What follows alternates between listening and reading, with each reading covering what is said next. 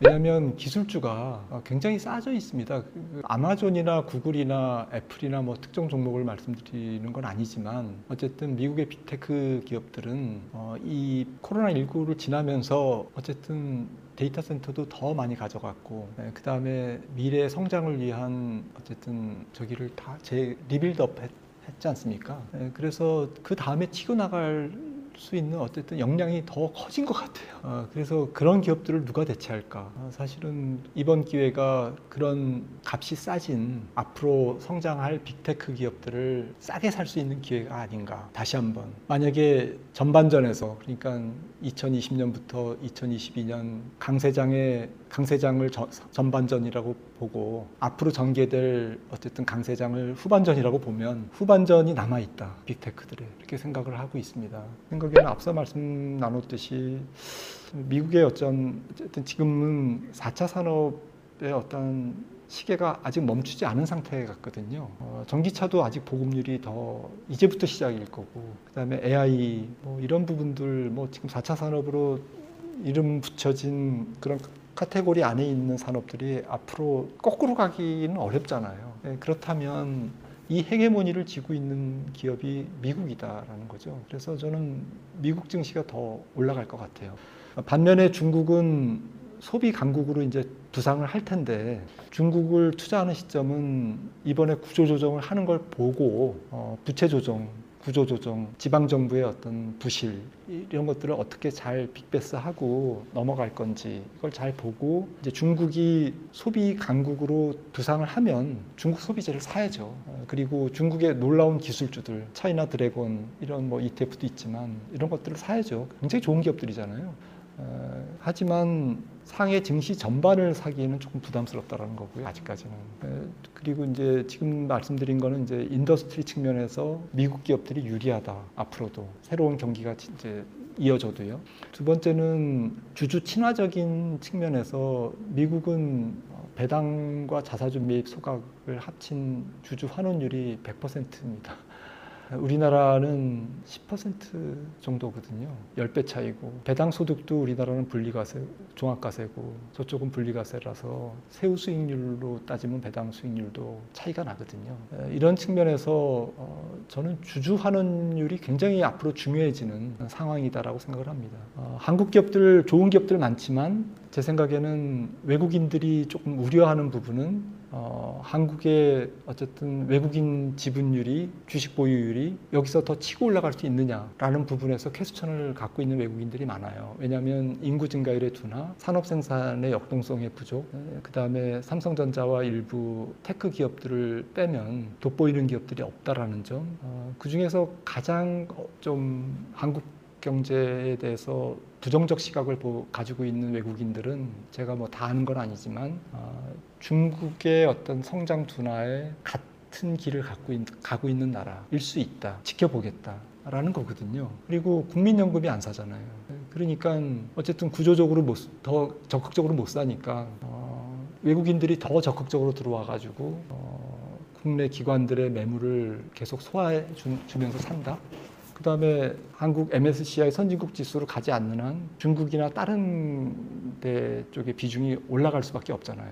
그러니까 외국인들이 적극적으로 EM 시장에서 이머징 시장에서 한국 주식을 더 늘릴 수 있는 그런 룸이 없거든요. 그렇다고 보면은 기관들이 그렇게 많이 살 수 있는 여건도 아니라고 보면 결국엔 외로운 개인들이 우리 동학개미들이 바치고 있는 거거든요. 굉장히 어려운 장이죠. 그래서 개별 종목을 말씀드리는 게 아니라 전체 시장을 말씀드리는 겁니다. 수급 구조를요. 그렇게 생각하면 저는 다음 경기에 업턴 과정에서 업턴 할때 어, 반드시 한국 증시가 유리하다 어, 그런 것은 조금 약간은 다시 생각해 볼 필요가 있지 않을까. 어쨌든 뭐 미국 증시가 가면 비슷하게는 가죠.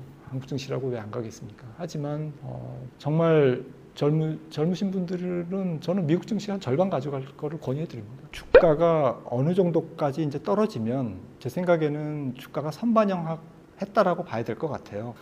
그러니까 그 지금의 경기 처음에 말씀 나눈 것 지금의 경기는 팬데믹으로 시작됐는데 이거는 사람들이 바이러스 때문에 움직이지 못하면서 경제가 망가져 망가졌지 않습니까? 처음에 네, 그러면서 이제 2020년 3월부터 시작된 경기 침체인데 짧게 끝났죠. 돈 풀고 그래서 근데 거기서 이제 대규모 뭐 은행의 부실이라든지 뭐 엄청난 기업들이 뭐 시티가 뭐 부도나고 골드만이 부도나고 이런 상황이 아니었잖아요. 오히려 지금 commercial bank든 IB든 돈을 더 벌었습니다. 어, 그리고 또 미국의 시가총액의 30%를 차지하는 빅테크 기업들은 아, 굉장히 탄탄해졌습니다. 주가는 고점 대비 뭐 52주 최, 최저가로 지금 떨어져 있지만 뭐 고점 대비 30%가 떨어졌지만 기업 자체만 보면 굉장히 좀 돈을 돈도 많이 벌었고 cash flow도 굉장히 좋거든요. 그러니까 드리고자 하는 말씀은 미국 경제를 특히 움직이는 전체적인 core는 중심은 어, 탄탄하다.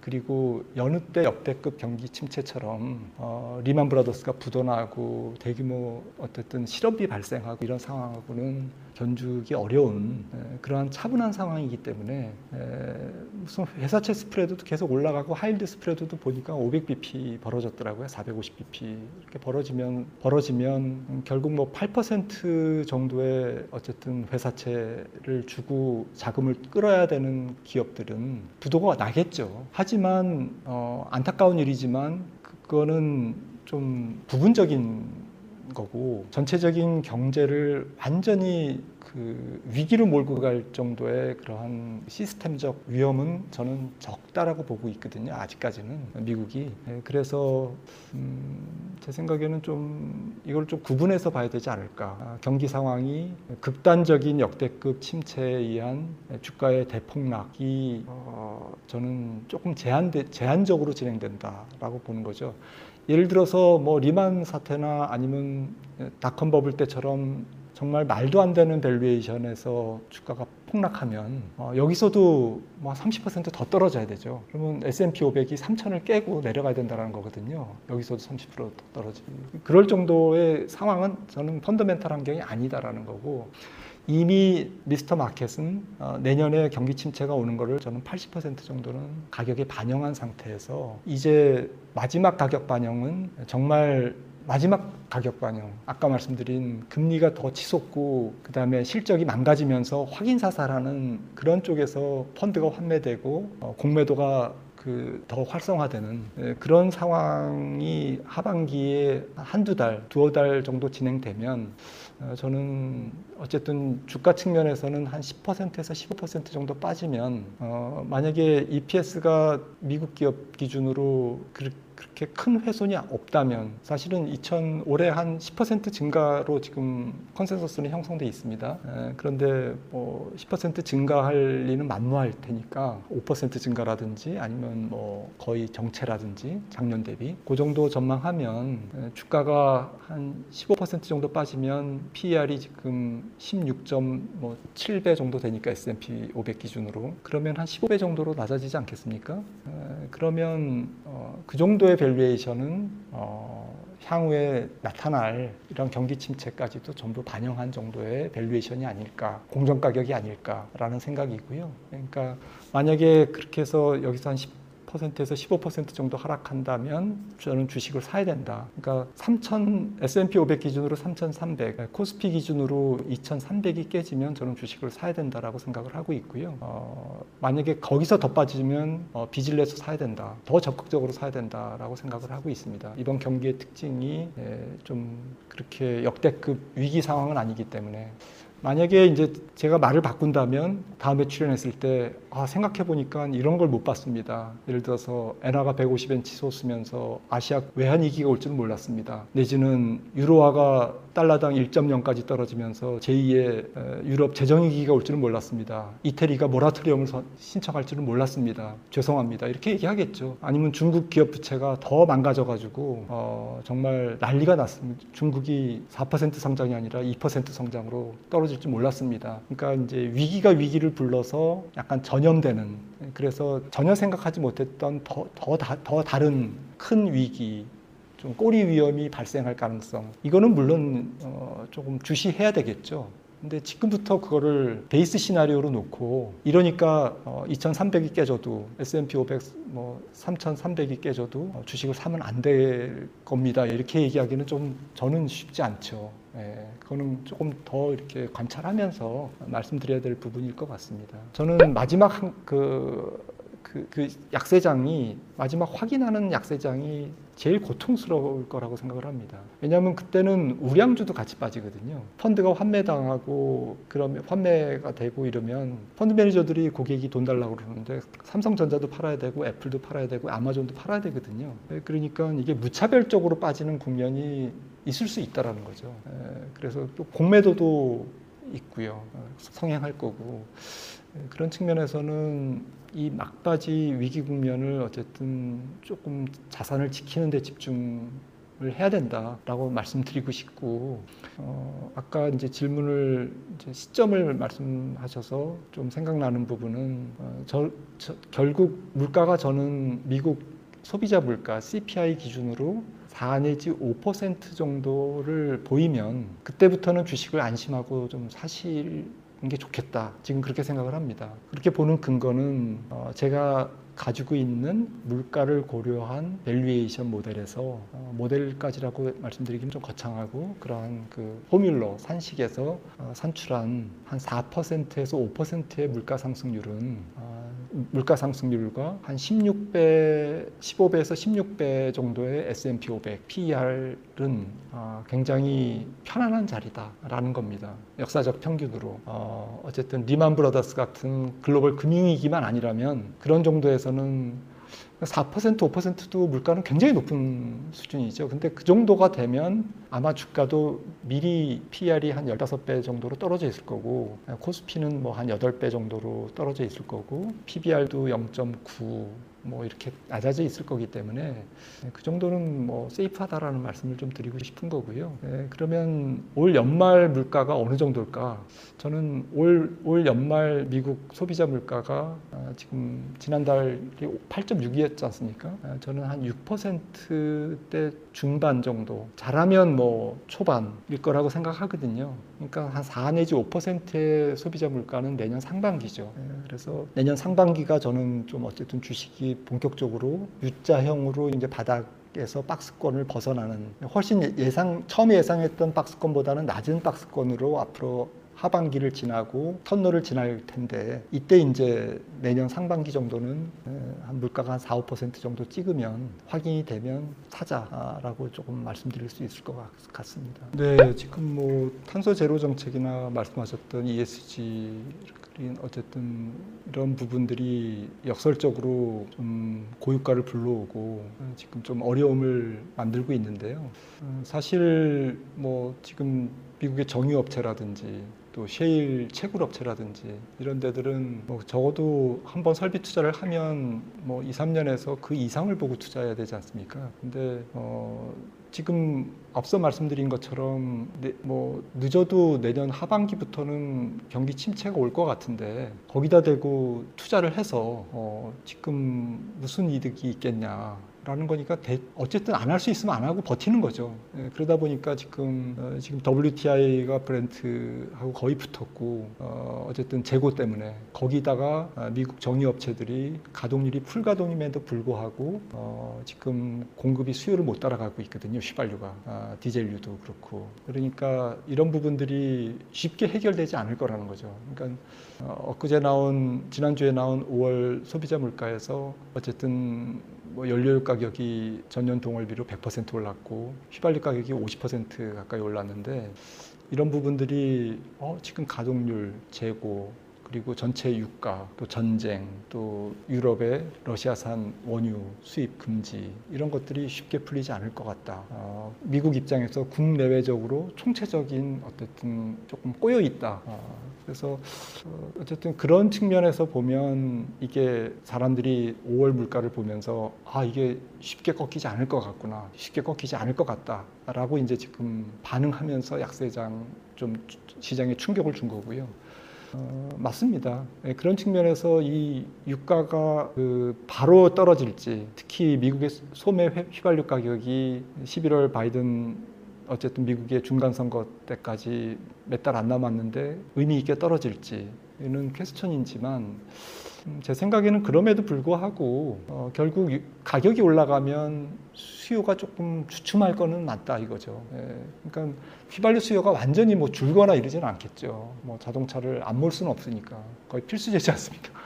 네, 그래서 줄지는 않지만 아, 지금 5달러에서 뭐 7달러, 8달러 이렇게 가기는 어렵다. 그러면 지금 지난달만 해도 5월달에 휘발유 가격이 거의 15% 전, 전월비 이렇게 오른 거지 않습니까? 아, 한10% 정도 넘게 오른 걸로 기억을 하는데 이런 상태, 이런 게 계속되지는 않을 거라는 거죠. 예, 특히 한 8월 정도 지나면 냉방 수요가 조금 줄고 또 지금 지난달 말부터 시작된 driving season도 7월 초면 이제 끝나고 이제 이러면 한 9월 정도 가을부터는 그래도 좀 유가가 좀 주춤거리고 어, 전체적으로 실업률이 저는 올라올 거라고 봐요. 지금 3.6%인데 아무래도 실업률이 또 연준의 목표이기도 하고요. 지금 금리를 올리는. 에, 그래서 실업률이 내년 중반까지 계속 한 4.5% 정도까지 빠르진 않지만 완만하게 올라간다면 어쨌든 실업률이 올라간다라는 얘기는 전체적인 수요가 준다라는 거거든요. 경제. 에, 임금 상승률도 둔화되겠지만.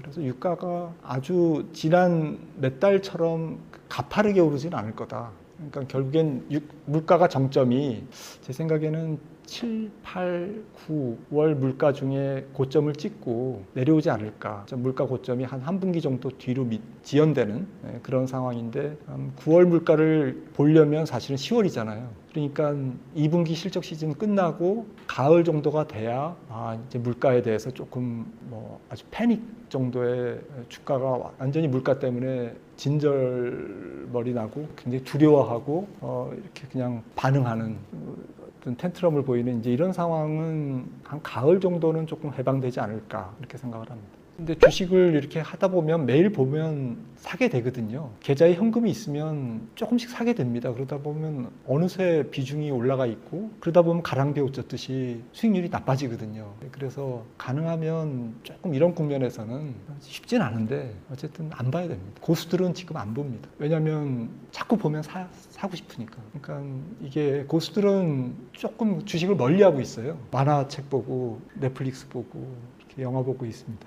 저는 안정성장주를 좋아하고요. 그러니까 안정성장주라는 거는 조금 수익 모델이 기업이 이렇게 돈을 버는 모델이 복잡하지 않고 워렌 버핏이 좋아하는 모델이죠. 콜라 회사라든지 맥도날드라든지 이런 회사들인데 어, 그런 종목이 좋고요. 어, 또한 측면은 좀 우리나라는 좀 성장주가 괜찮을 것 같아요. 한쪽에서는 왜냐하면 글로벌 성장성이 있는 기업들이 어, 좀 많이 나올 것 같아요. 또 지금도 많지만 예, 앞으로도 많이 나올 것 같아요. 그런 종목들이 좀 10배거 10배 오르고 이런 종목들이 있지 또 안정성장주에서 대박을 바랄 수는 없잖아요. 근데 주식 투자의 묘미는 예를 들어서 제 금융 자산이 100이다. 그 중에서 30%를 주식한다. 그러면 그래도 30%를 위험 자산에 투자한 거잖아요. 근데 위험 자산에 거기다가 또 안정 성장주를 반 정도 투자하면 나머지 반은 고성장주에 배팅해야 되지 않겠습니까? 그럼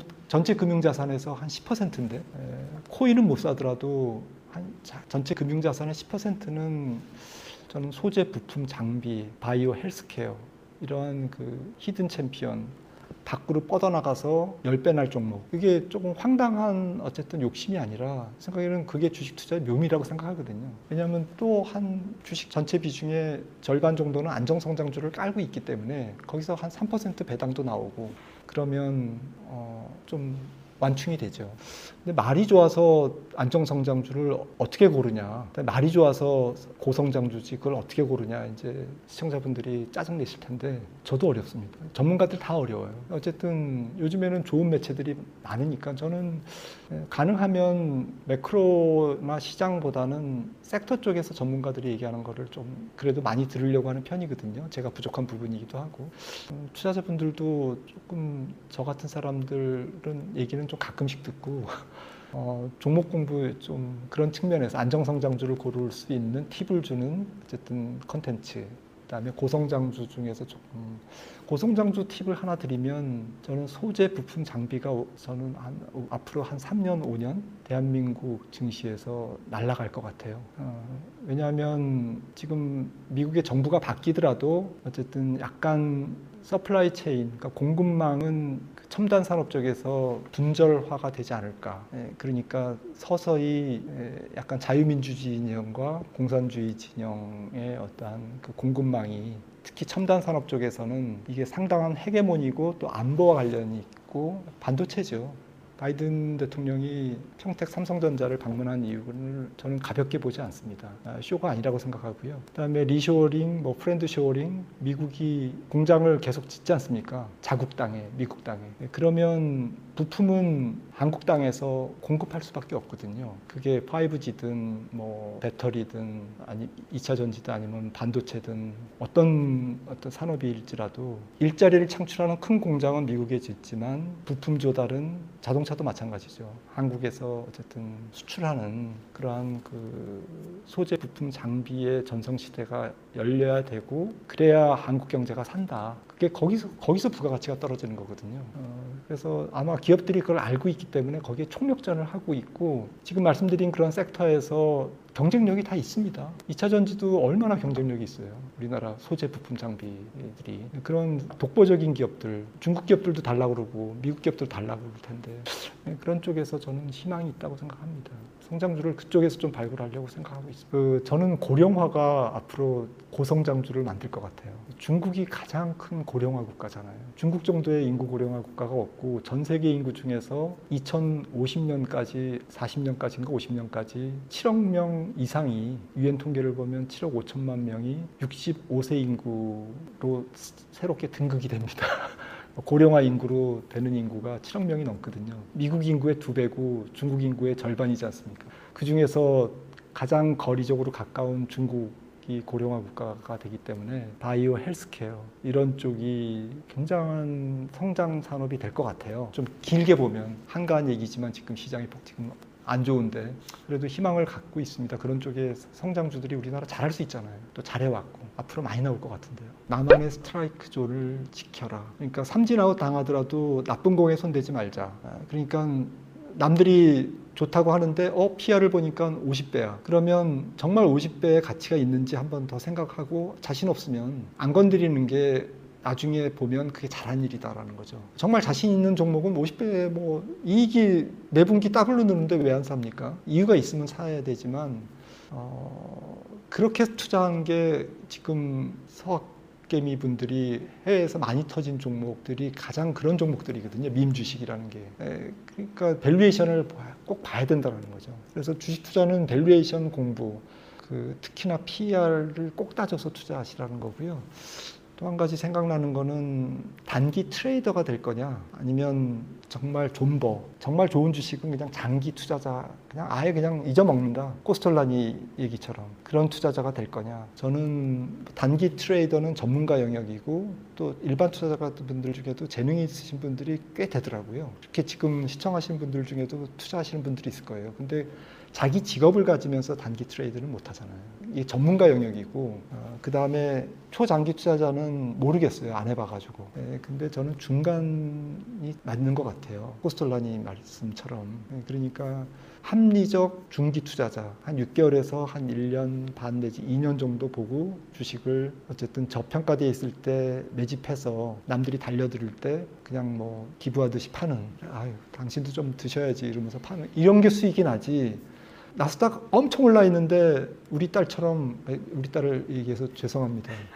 아빠 지금도 지금이라도 나스닥 레버리지 사면 안 돼? 라고 얘기했을 때 그렇게 해서 좋은 경우를 못 봤거든요. 아니 남들이 관심 없을 때 사야죠. 예, 그러니까 서로 그때 사서 먹을 수도 있, 있었을 수도 있겠지만 그런 투자는 결국에는 계속 반복하다 보면 돈을 잃는 투자인 거죠. 그래서 6개월에서 한 1년 반 정도 나만의 스트라이크 존을 가지고 종목을 꼼꼼히 따져서 좀 중기 투자하시는 분들이 수익률이 제 주변에는 제일 높습니다.